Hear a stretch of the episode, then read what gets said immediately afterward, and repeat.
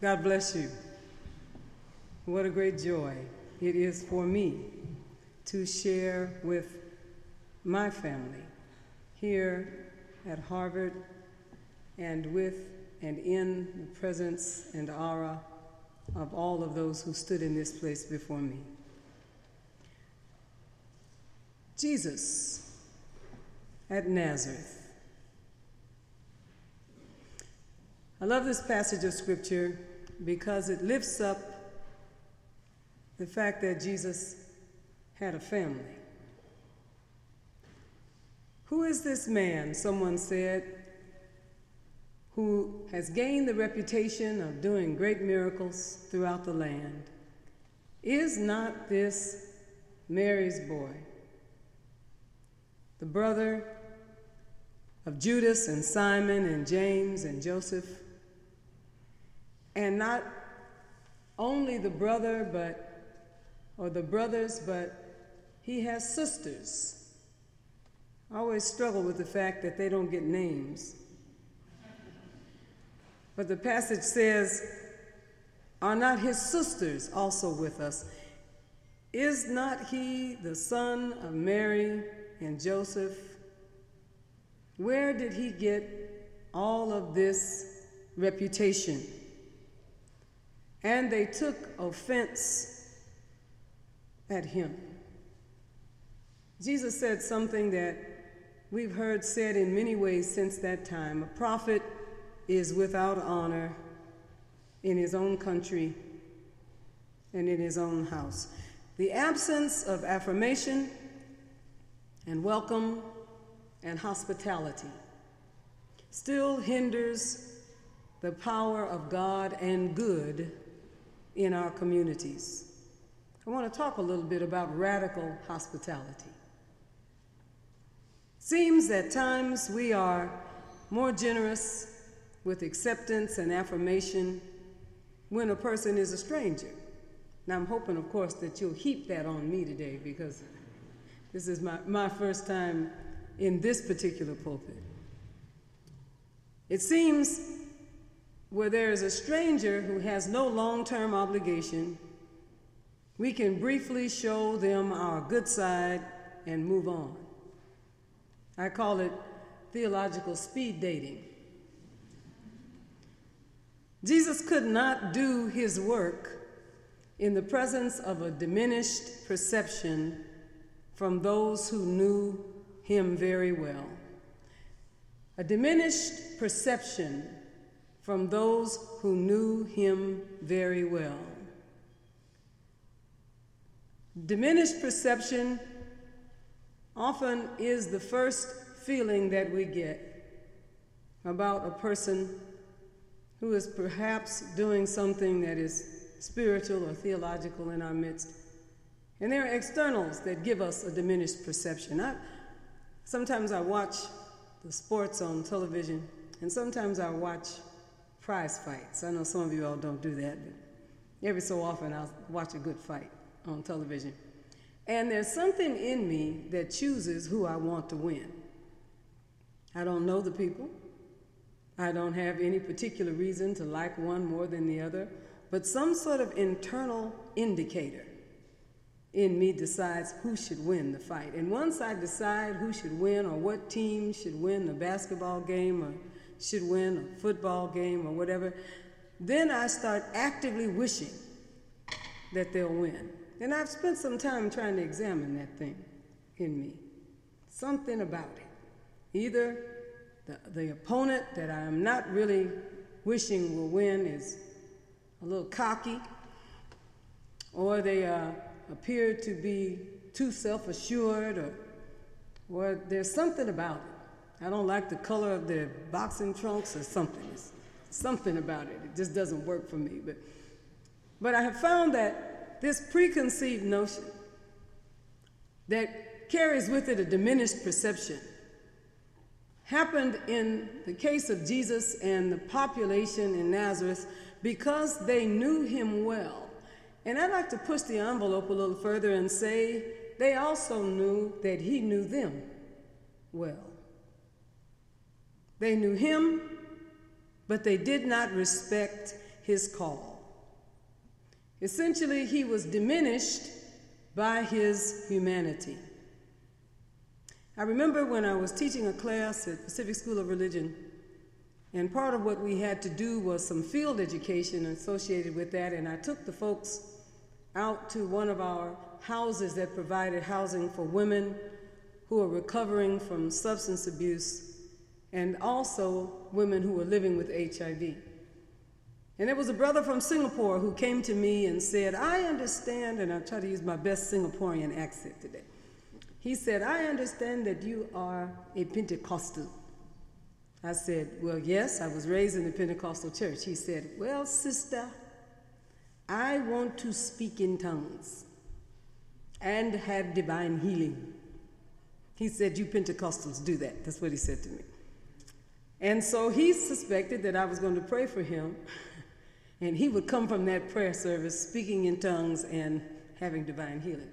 So I did pray for him and prayed the desire that he had in his heart. And so, a few days further down in the week, I came back to our house. It's called Restoration House. And Shirley, my partner of 31 years, was the procurement officer for that program. And she came in and visited, and I introduced her as my partner. He said, Oh God. He said, Your business partner? I said, No, sir. My partner, partner. He says, As in partner, partner? I said, Yes, as in partner, partner. Then he said again, Oh God. He said, But you prayed for me. I said, Yes. He said that I would speak in tongues and have divine healing. I said, Yes. And I'm the same person now that you know I have a partner as I was when you asked me to pray for you. But perhaps you would not have asked me had you known then that Shirley was my partner. For now you have a diminished perception of the call of God in my life. This is what I call the absence of holy hospitality. Informed, relation based, relational hospitality. And it is the reason why so many of us hide our humanity from one another because we anticipate that if we demonstrate or show our humanity, the people around us will have a diminished perception of our professional selves, of our spiritual selves, and perhaps of our academic selves. Hmm. What about diminished capacity? hiding our humanity, expending too much energy to prove ourselves to people who by now ought to know who we are. And if nothing more than that, we ought to know how humans are, because we are all of us flesh and spirit. What does diminished hospitality do? What does diminished perception do? It forces the elders sometimes to overreach in an effort to resist the realities of obsolescence and the fear of obsolescence. And it makes me ask where is the reverent respect that the younger of us ought to have for the more experienced among us? The fear or the presence of diminished hospitality forces young people to find venues that will understand and appreciate their gifts. And it begs a question of the elders where is the supportive mentorship that will help and guide our youth and young adults? What does this diminished hospitality do? It forces comparison, and this is really the truth, sisters and brothers. Comparison of religion to religion, race to race, nation to nation, comparison of what is appropriate and inappropriate sexuality and gender expression, comparison of alma mater, uh-oh, and of our individual histories and experiences. Essentially, this absence of hospitality that Jesus experienced in Nazareth among the people that knew him and could not believe he was used to do what he was used to do in other places. It hinders our synergy. What do I mean by that? We are so much more together than we could ever be without one another. Imagine what we could accomplish. Imagine what we could do. Imagine how we could impact history if we were together, working together, pulling together, not thinking that we are all the same, but having in so many ways blended purpose and synergy. But fear, fear makes us somehow lose the importance of closeness and intimacy. Because the imperfections of our stuff, now I may be the only one in the room that has some stuff, but I got some stuff. I want you to know. the imperfection of our stuff gets revealed and exposed the closer we become to one another. But what of this hospitality? Henri Nouwen has a quote that I think is incredibly powerful. He says that hospitality means primarily the creation of a free space where the stranger can enter and become a friend instead of an enemy. Hospitality is not to change people, but to offer them a place where change can take place. It is not to bring men and women over to our side, but to offer freedom not disturbed by dividing lines. Hospitality among people who know you, hospitality among people who are not afraid to expose their selves, their real and true selves, reminds me a great deal of home. Home, Nazareth for Jesus. It should have been a place where Jesus was most comfortable and free to be his best and highest self. But it was quite the opposite. I lost my mother in 2007 to lung cancer. And my mother's house was on the way to the airport in San Francisco. So every time I fly, which I do, by the way, almost every week somewhere, I have to pass by the exit that went to my mother's house. My mother's house. When I think about my mom's house, think about myself on my way to Washington, D.C., or to Chicago, or to New York, and I would be in my most professional suited stuff, you know what I mean. I'd have my stuff on because I was going to a power meeting. And I'd pass by my mother's, and my mother's house Mama gave me keys and codes. Everybody know what I'm talking about, right? Keys and codes. I had her front door key. I had her burglar alarm code. I had the key to the back door. Mama put them together on a key ring and she labeled them with little pieces of paper and put tape over the paper so that I would have access. Access and codes mean my mother trusted me. She said to me the day she gave to me, she said, Yvette, here is the codes and the keys to my house. She also, shortly after that, gave me her bank account numbers and access to her secret file cabinet. And she said, I want you to have it because I know you will do the right thing. I cannot begin to tell you how it blessed me to know that my mother believed that I would do the right thing. And when my mother came to die, I had some things I had to do. And I was the trusted child who would do the right thing. And you better believe that I did exactly what Mama told me to do. Her trust made me do it. What else about my mama? My mama's house created comfort for me. Because when I would go to my mother's house on my way to my power meeting, I could undress the part of me that was uncomfortable. Hallelujah. Take off the tight shoes. Anybody feel me? Okay. Untie the belt. Sometimes take off my coat. Sometimes take off my pants. this is the truth. And sit down on my mama's couch in the family room. You know that kind of couch? This special couch in the family room where you could eat and drop stuff and nobody mind that you did.